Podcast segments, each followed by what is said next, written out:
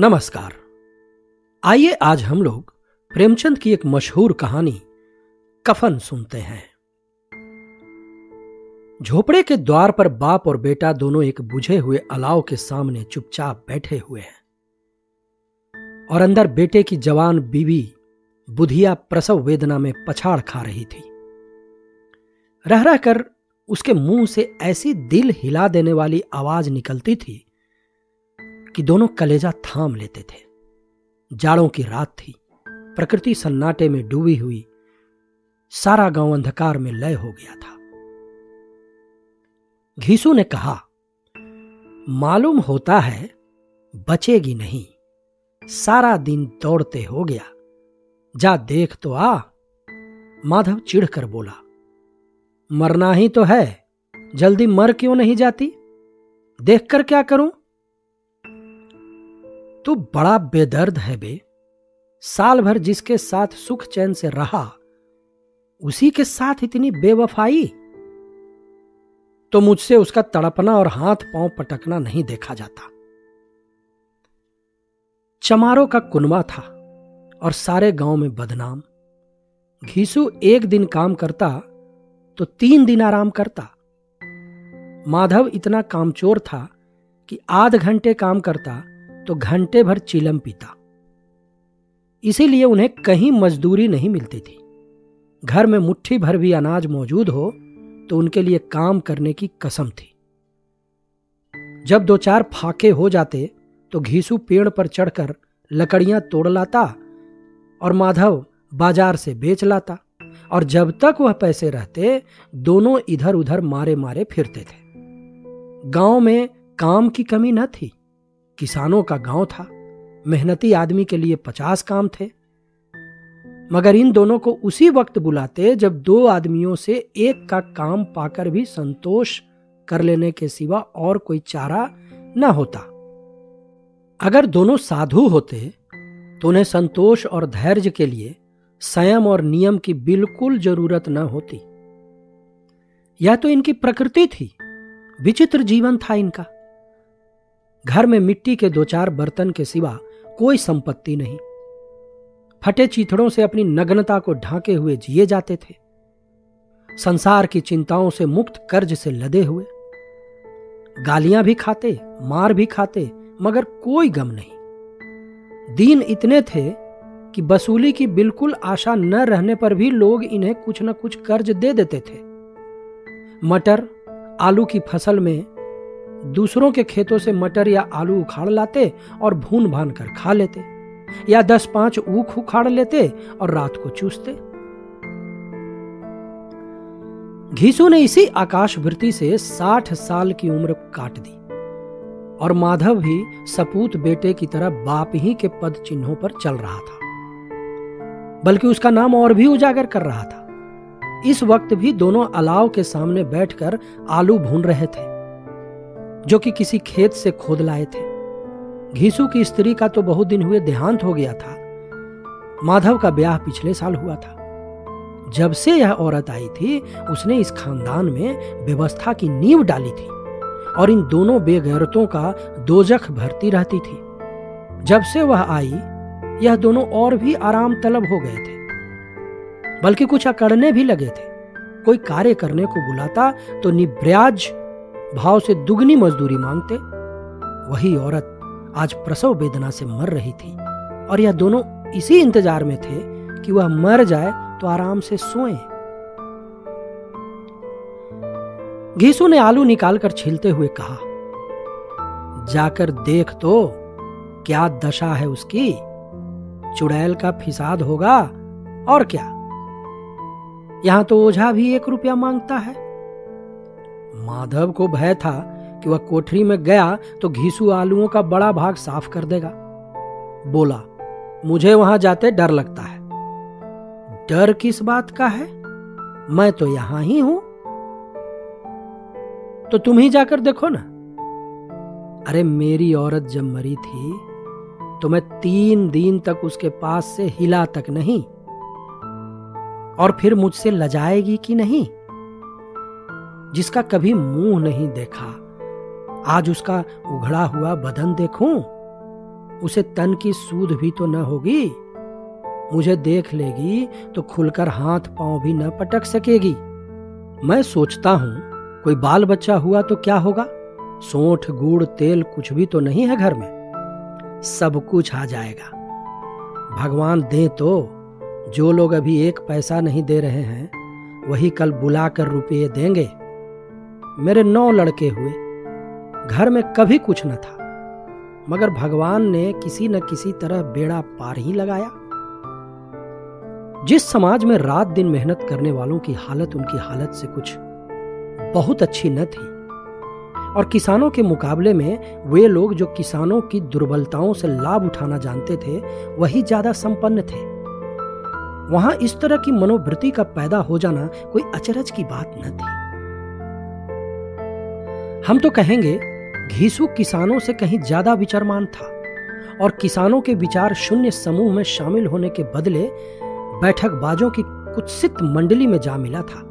हाँ, उसमें यह शक्ति न थी कि बैठकबाजों के नियम और नीति का पालन करता। इसीलिए जहां उसकी मंडली के और लोग गांव के सरगना और मुखिया बने हुए थे, उस पर सारा गांव उंगली उठाता था। फिर भी उसे यह तस्कीन तो थी ही कि अगर वह फटेहाल है तो कम से कम उसे किसानों की सी जीतोड़ मेहनत तो नहीं करनी पड़ती, और उसकी सरलता और निरीहता से दूसरे लोग बेजा फायदा तो नहीं उठाते।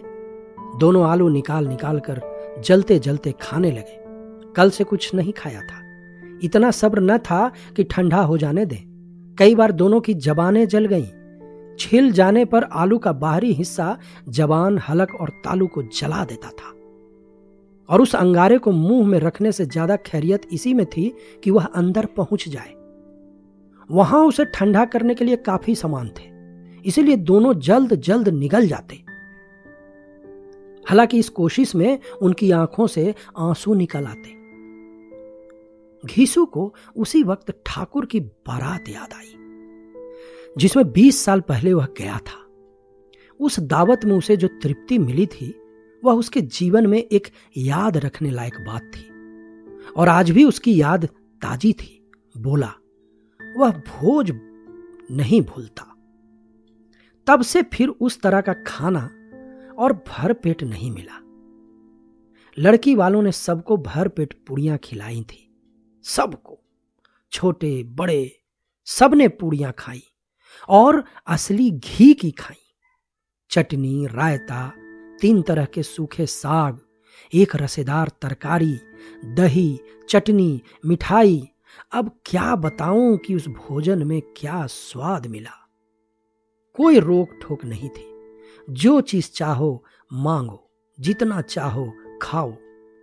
लोगों ने ऐसा खाया, ऐसा खाया कि किसी ने पानी तक न पिया।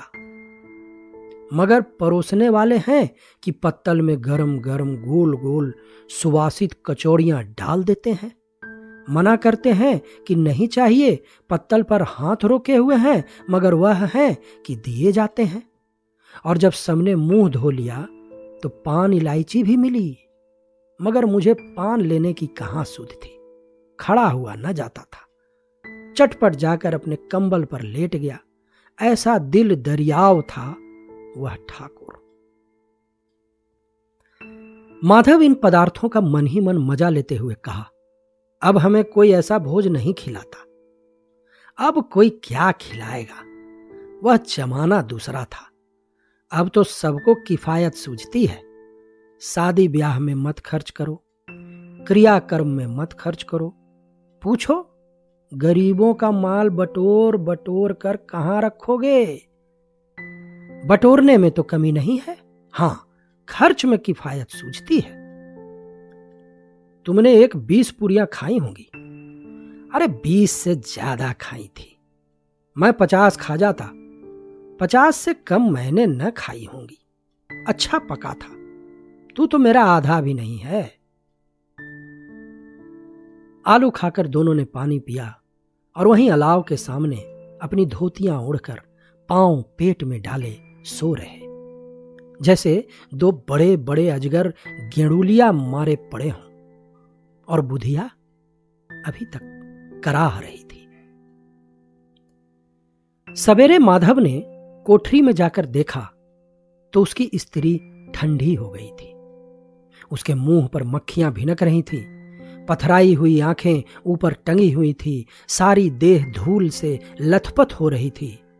उसके पेट में बच्चा मर गया था। माधव भागा हुआ घीसू के पास आया। फिर दोनों जोर जोर से हाय हाय करने और छाती पीटने लगे।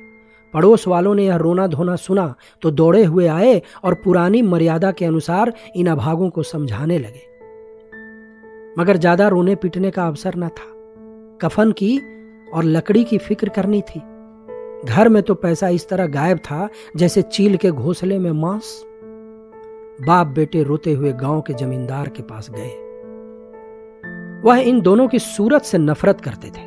कई बार इन्हें अपने हाथों से पीट चुके थे, चोरी करने के लिए, वादे पर काम न आने के लिए। पूछा, क्या है बे घिसुआ, क्यों रोता है? अब तो तू कहीं दिखलाई भी नहीं देता, मालूम होता है इस गांव में रहना नहीं चाहता। घीसू ने जमीन पर सिर रखकर आंखों में आंसू भरे हुए कहा, सरकार, बड़ी विपत्ति में हूं।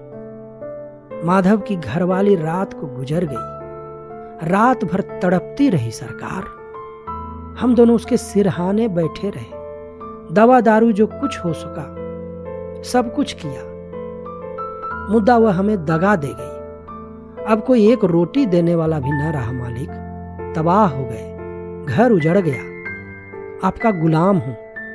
अब आपके सिवा कौन उसकी मिट्टी पार लगाएगा? हमारे हाथ में तो जो कुछ था वह सब तो दवा दारू में उठ गया। सरकार ही की दया होगी तो उसकी मिट्टी उठेगी। आपके सिवा किसके द्वार पर जाऊं? जमींदार साहब दयालु थे, मगर घीसू पर दया करना काले कंबल पर रंग चढ़ाना था। जी में तो आया कह दे, चल दूर हो यहां से। यूं तो बुलाने से भी नहीं आता, आज जब गरज पड़ी तो आकर खुशामद कर रहा है। हरामखोर कहीं का, बदमाश। लेकिन यह क्रोध या दंड देने का अवसर न था। जी में कुढ़ते हुए दो रुपये निकाल कर फेंक दिए, मगर संतावना का एक शब्द भी मुंह से न निकला।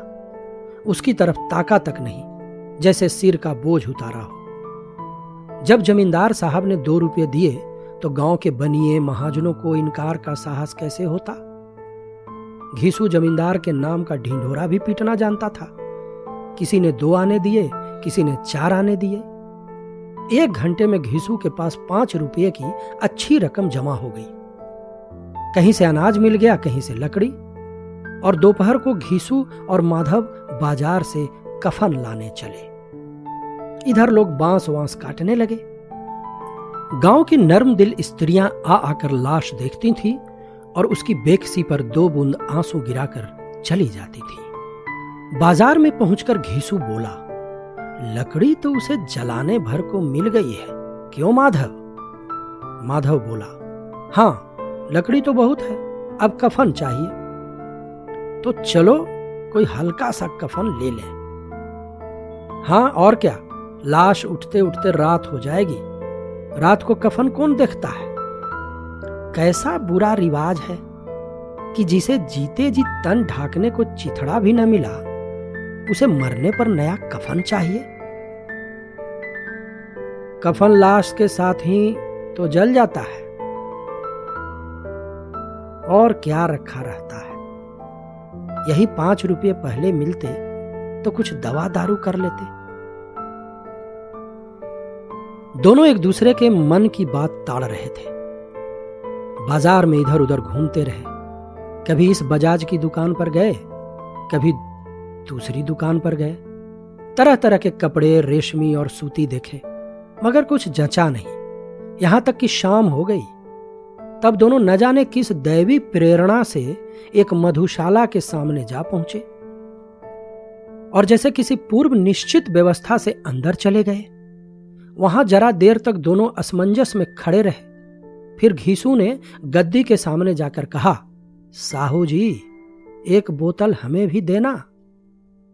उसके बाद कुछ चिखौना आया, तली हुई मछली आई और दोनों बरामदे में बैठकर शांतिपूर्वक पीने लगे। कई कुजियां ताबड़तोड़ पीने के बाद दोनों सरूर में आ गए। घीसू बोला, ये कफन लगाने से क्या मिलता, आखिर जल ही तो जाता, कुछ बहू के साथ तो न जाता। माधव आसमान की तरफ देखकर बोला, मानो देवताओं को अपनी निष्पापता का साक्षी बना रहा हो। दुनिया का दस्तूर है, नहीं लोग बाभनों को हजारों रुपये क्यों दे देते, कौन देखता है परलोक में मिलता है या नहीं। बड़े आदमियों के पास धन है, फूंके, हमारे पास फूंकने को क्या है। लेकिन लोगों को जवाब क्या दोगे, लोग पूछेंगे नहीं कफन कहाँ है। घीसू हंसा, अबे कह देंगे कि रुपये कमर से खिसक गए, बहुत ढूंढा मिले नहीं, लोगों को विश्वास ना आएगा, लेकिन फिर वही रुपये देंगे। माधव भी हंसा इस अनपेक्षित सौभाग्य पर, बोला, बड़ी अच्छी थी बेचारी, मरी तो खूब खिला पिलाकर। आधी बोतल से ज्यादा उड़ गई। घीसू ने दो सेर पूड़ियां मंगाई, चटनी, अचार, कलेजियां। शराब खाने के सामने ही दुकान थी। माधव लपक कर दो पत्तलों में सारे सामान ले आया। पूरा डेढ़ रुपया खर्च हो गया, सिर्फ थोड़े से पैसे बचे रहे। दोनों इस वक्त इस शान में बैठे पूड़ियां खा रहे थे जैसे जंगल में कोई शेर अपना शिकार उड़ा रहा हो।